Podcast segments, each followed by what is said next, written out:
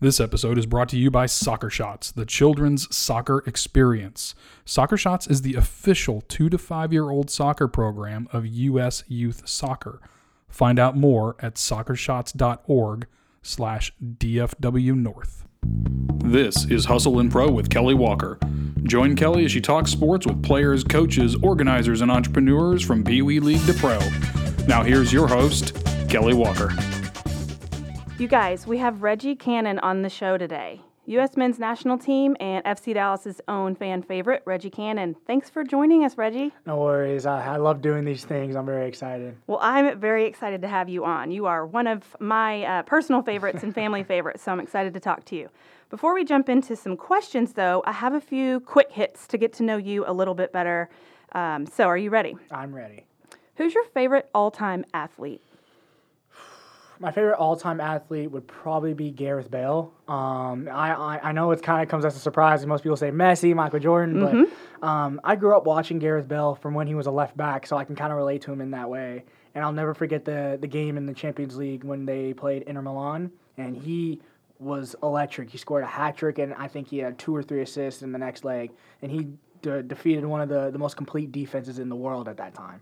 And it, it kind of stood out to me because he's always been through the, the tough parts with criticism, and at Real Madrid he kind of struggled to fit in, and you know I, I kind of I kind of relate to that in a sense because he, he kind of persevered through all that to become eventually one of the most expensive players of all time. You know, I, really admire everything he's been through, and I really relate to him. Fantastic. Not the answer I expected, but I love it. Who's your favorite all time team? My favorite all-time team. That's a tough question. That's a tough question. Um, I'd probably have to go with 2011 Barcelona.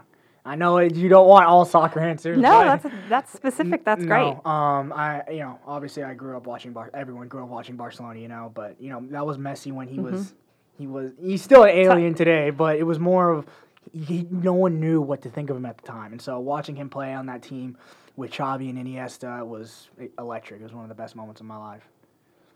What's your favorite sport to watch? Besides soccer, um, I would say basketball because my brother actually grew up playing basketball. So we would always watch, you know, um, Kobe Bryant. We have arguments all the time. Okay. You know, um, yeah, that's I love I love basketball growing up. I played it as well, so you know it was a, it was a very great experience. Okay, now I ask everybody what's your favorite sport to play. So I'm going to assume you're going to say soccer, but you might have another answer. Um, my first answer definitely would be soccer, but it would also be basketball too. Okay. Because growing up playing it, you know, my brother would always challenge me and everything. He was older than me, so I'd play up with my brother a lot of the times playing basketball.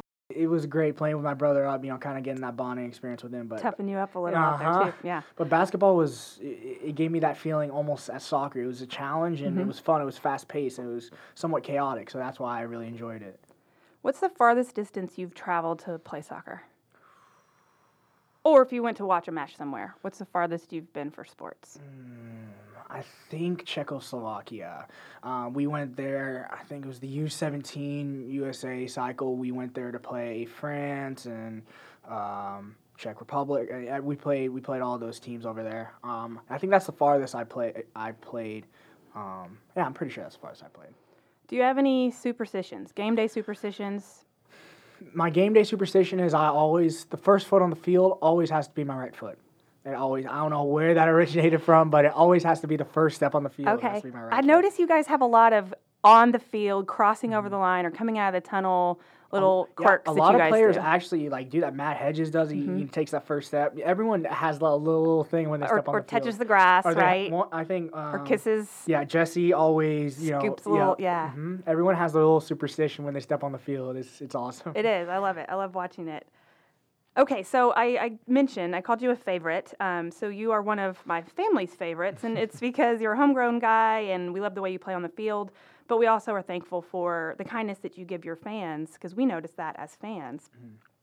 So is that willingness to give autographs and take pictures with kids and kind of go above and beyond something that just is a natural thing that is happening, or did you tell yourself you were going to do that if you ever got the chance? How does that work for you? that's just more of my personality. You know, I I watch these fans, you know, after the game, before the games, and you know they travel travel all these places to, co- to come support us. Even at home, eh, it, the support is great from you know the fans that truly care. And you know, I never want any fan to feel feel betrayed by us. You know, I always try to give the most time and the most energy, and Luchi actually gets mad at me because I missed the after game meetings because I'm, you know, taking pictures with fans, I'm signing autographs, I'm shaking everyone's hands. Yeah, you're usually one of the last ones out there. Yeah. Right, and um, it, it's it's not only it's not only for me, but it's more so for them because I know how much it makes a kid's day to to get that jersey or to get a signature, to get a picture. Because I was one of those kids one day, you know, in the in the stands, when you know someone I was calling out their name and they didn't quite hear me, it hurt. You know, it hurt a little bit. So you know, I always try to make sure I get everyone in the crowd because it's it's a, it's a better feeling for me than it is for them. But I, I always want to make sure I give everyone the attention they deserve. Well, it doesn't go without being noticed. It's fantastic. Let's talk about U.S. men's national team. So it's been a huge year for you, getting so much time with them. Um, so I know you you were on, like you said, younger cycles of the team, but um, for this what is it? The first team? I mean, what do, what do we call senior it? team. The senior team. Okay, sorry. So for the senior team, um, what do you remember about when you found out and got the call up for that? Where were you? What do you remember about that? the first ever call up. I don't know. Whichever one that is, sticks out in your mind, Um, whether it's U17 or something, or or the senior team. I think the senior team is actually when I got called up for the Gold Cup. I think that was probably the most special because originally I wasn't on the roster for Gold Cup, and it really hurt, you know, because I wasn't, you know, his first choice or second choice. And then um, I ended up being called on my birthday, you know, co- go, coming home from the grocery store, getting literally all my groceries for the next two or three weeks, and Gregg calls me on the phone. 21, right? right. 21st birthday? 21, Yeah. tw- 21st birthday, and he calls me and says, you know, Tyler Adams took a knock, and we want you to step up. And you know, it was, you know, it was a great feeling. I didn't go in thinking that, you know, oh, I'm the last man into camp or anything like that. And my confidence really shot up, and, you know, during that because, you know, Gregg trusted me with that position, and you know, I ended up starting in the semifinal final off the way I was playing, and you know, it, it, it kind of goes to show, you know, you have to always be on your toes and kind of persevere through those moments because you never know what could happen. Yeah, Yeah, that's what I was, I was going to yeah. ask you is what, what did that experience, what did you learn from it so far? It's you always have to be ready, and you can't ever hang your head and feel sorry for yourself because soccer happens so fast. And, you know, those ninety minutes go by so fast, and every opportunity goes by. You just have to take every moment in and kind of really live in the moment. So whether it's U.S. men's national team or here at FC Dallas, um, what player has surprised you the most that you've gotten to play with? Play with? What player surprised me the most? Probably like U.S. men's national team. If there was somebody you were looking forward to playing with, or somebody you didn't know until y- that you'd played with before, till you got there, and that taught you something, or um, that you took something away from. I think it would definitely be Michael Bradley. Um, not only because I knew he was a world class player before I even met the guy, um, but his his leadership on and off the field was unparalleled. Even though he, he didn't wear the captain's band all the time, he was always lecturing guys, coaching guys where to be. He told me to always look in certain spots to have certain options. Michael Michael is you know I, I really don't think he gets the respect he deserves because he's he's a huge leader and he's really influential in that national team. He helped everyone come together in that group that really pushed us to get to that final. And obviously we're disappointed not to lift the cup, but you know he he really pushed everyone in in a certain sense because I remember before the Mexico game he could tell I was so nervous. You know it was my first you know Mexico Yeah. game, Derby, Yeah. and it was the final of the Gold Cup. And the training before I, you know, I played terrible. I was nervous, I was shaky, and I was just sitting by myself looking at the field because I was like, this is gonna happen tomorrow with Soaking sixty yeah, fans. yeah. He comes up to me, sits by me, and he puts his hand on my shoulder and says, "Just go for it. You know, don't don't worry if you make a mistake. Just go for it." And that I will always remember that memory for the rest of my life because. I would have never played as well as I did if I didn't have that comfort from someone who's been in the game so long. Yeah. And you know, I, I have the utmost respect for Michael Bradley. He, he's truly influ- influential. That's great. Natural leader. And a natural leader. That's the best natural way to good teammate him. and like his dad right isn't his Yeah, dad yeah mhm. coach all right so i want to talk about christian pulisic and how he's paved the way for american players getting more exposure in europe so i want to know from your point of view how do you see this shift from your perspective Um, yeah, Christian Christian Pulisic has really really paved the way for American players to kind of take that leap over into Europe. Um, I think he's given players more options. Like they have more options to go to Europe. They're not really forced to, in a sense. They have that path that's carved out for them now because he's a trailblazer. That's the best way to describe him. Um, because I honestly think you know Europe isn't for everyone. It's it, it's easy to say, oh, everyone should go to Europe and they'll get better, but it could easily destroy someone's career just as much as it could help it. And so the the good thing about it is Christian has paved that path, so now people respect Americans more on the European side of things. But it also gives us the option to stay or to go. So now we have multiple options in that area. And so Christian, the best way to describe him is a trailblazer. He, he you know he he forged that path for many people to come. Have you played with him I have, yes, I did play with him. on a him in U.S. Men's national team? Mhm. Okay, Great- not this one. No, it- before- no, I I played with him in the Gold Cup. Actually, he was he was on the field. Him and Weston in the midfield. Yeah. Is there any player, like realistically in life now, that's that's playing or is still playing, that is on your bucket list of who you want to be on the field with? Hmm. Um, national team or it could be anyone. Um, obviously I could say Messi or someone, Yeah. you know, but I think um, You better get over there quick if you're going to play with Messi, right?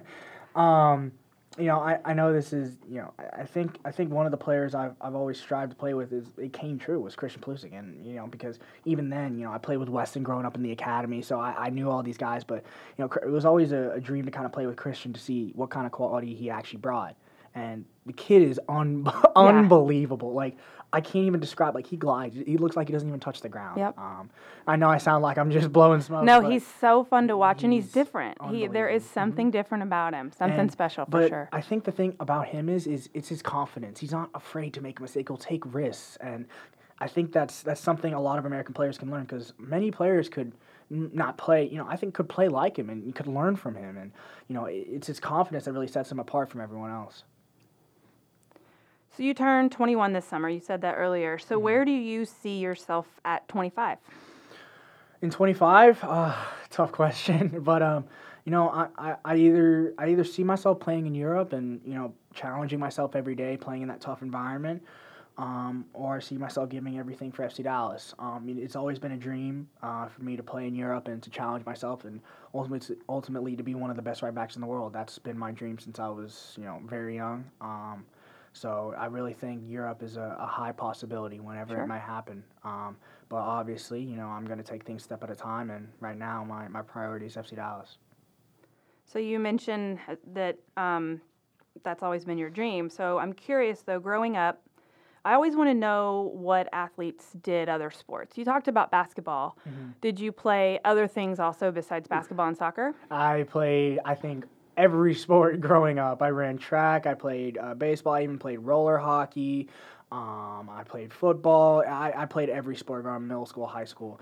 Um, but the thing was that that's why I kind of was challenged to always push myself to the next level because I was always playing up with my brother. Since he was two years older than me, I would play football up, I would play basketball up, uh, I played roller hockey up. So you were a little guy I out a- there. I was a little guy out there, and so I was always playing with people two years older than me, soccer, everything. So it kind of gave me that mentality of you know Yeah. having everything against you. But no, I, I, I always talk about this how my brother kind of pushed me to have that attitude going into everything. So he made me really competitive and the person I am today.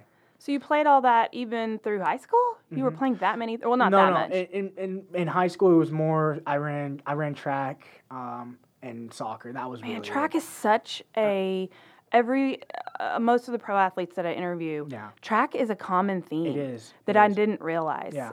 That how much it is probably preparing you, obviously conditioning and just keeping your body healthy and, Mm-hmm. And there's for such your a wide, sport, a wide range of things you can do in track that would fit anyone. Any anyone could find an event they're somewhat good at in track. So it, it's it's a good condition. I, I did it for not only because I knew soccer then was really going to be my goal going forward. what like high school? When um, yeah. when do you think that that actual focus was? The actual focus shift, I think, freshman year in high school is when it shift uh, Yeah. shifted.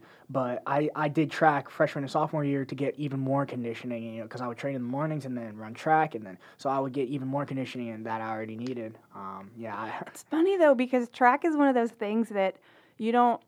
I mean, normally you don't start doing that until seventh grade. Right. Like around here, that's how you know school Right. athletics. I mean, if you if your parents ran track, you're going to get into it earlier. But most Right. kids don't even start that sport until Yeah. middle school. yeah, for sure. Whereas all the other sports we start at three, four, Yeah. five, and think that's our you know Uh-huh. Mm-hmm. that's our good sport. So it's interesting how even introduced to track in middle school, it sticks with a lot of you guys and helps you out. Mhm.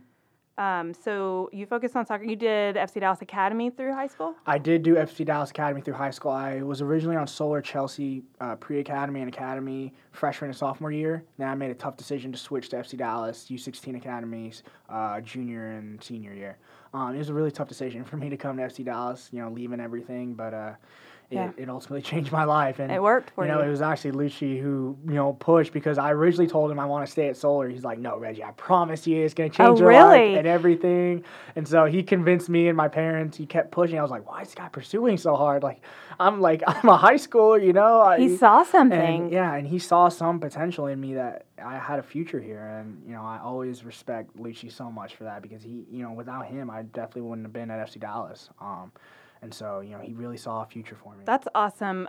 I, that's what I love about him being Mm-hmm. named head coach um, before the season started was just that it's a full circle. You, a lot of you guys, we have such a young team. I know you're not among the youngest, but he has come up with so many of you Mm-hmm. Yeah. Mm-hmm. guys that it's such a cool story.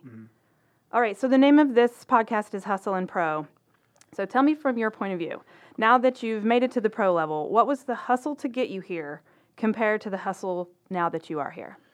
So what I, the way I got here was a really really tough path. Um, you know, I, I would find myself training even five times a day. I know that sounds crazy, but I would wake up, train with the academy, then go to high school and train with the high school soccer team during school, train with the high school soccer team after school, and then go train with the first team because I would get called up from Oscar and you know because he saw something too to go train with the first team and then sometimes play indoor later at night. And I know that sounds crazy to some people, and my mom even told me I was crazy at points. It does sound like a lot.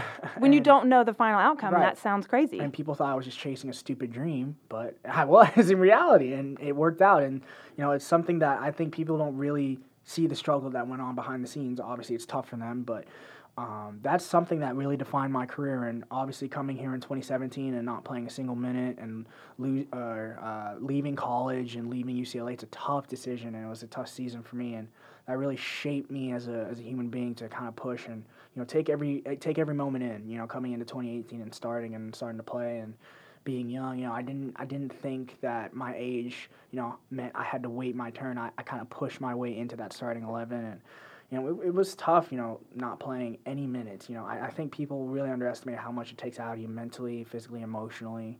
You know, food doesn't taste the same when you're not, you know, you're not playing. And I know it sounds cliche, but it's true. And, and it's one of the toughest things you have to go through. And you know, now that I've kind of, you know, cracked into the starting eleven, I played with the senior national team you know, it, now that you've shown everyone the coup de grace, it's tough to kind of, you know, find your balance. That's something I'm kind of figuring out in my game is, you know, how can you push even beyond that level? Because this is honestly just as hard as not playing because now you're in a rhythm. Yeah. But how are you going to get to the next level when it's comfortable, you know, Yeah. because you know you're in the starting 11, you know, you know, and it's Luchi pushes me, he always pushes me with that and he tries to make me uncomfortable in many situations, but I think the tough Because that's the only way to keep getting right. better. That's, that's the only way to keep getting better, and it's the only way. The only way you're going to keep it getting better is pushing yourself. And if no one is doing that for you, then you have to be willing to do that for you. And that's something that a lot of pros struggle with, even this year for us, is that they know they're going to start, and you have to find a way to push yourself, to challenge yourself to get to the next level because you're thinking of what's going to happen in the future. Mm-hmm. Um, and so that's that's definitely one of the the tougher tougher things that's happened this year. But you know, I'm kind of finding my stride, and I'm you know finding the ways to challenge myself and push myself beyond my limits.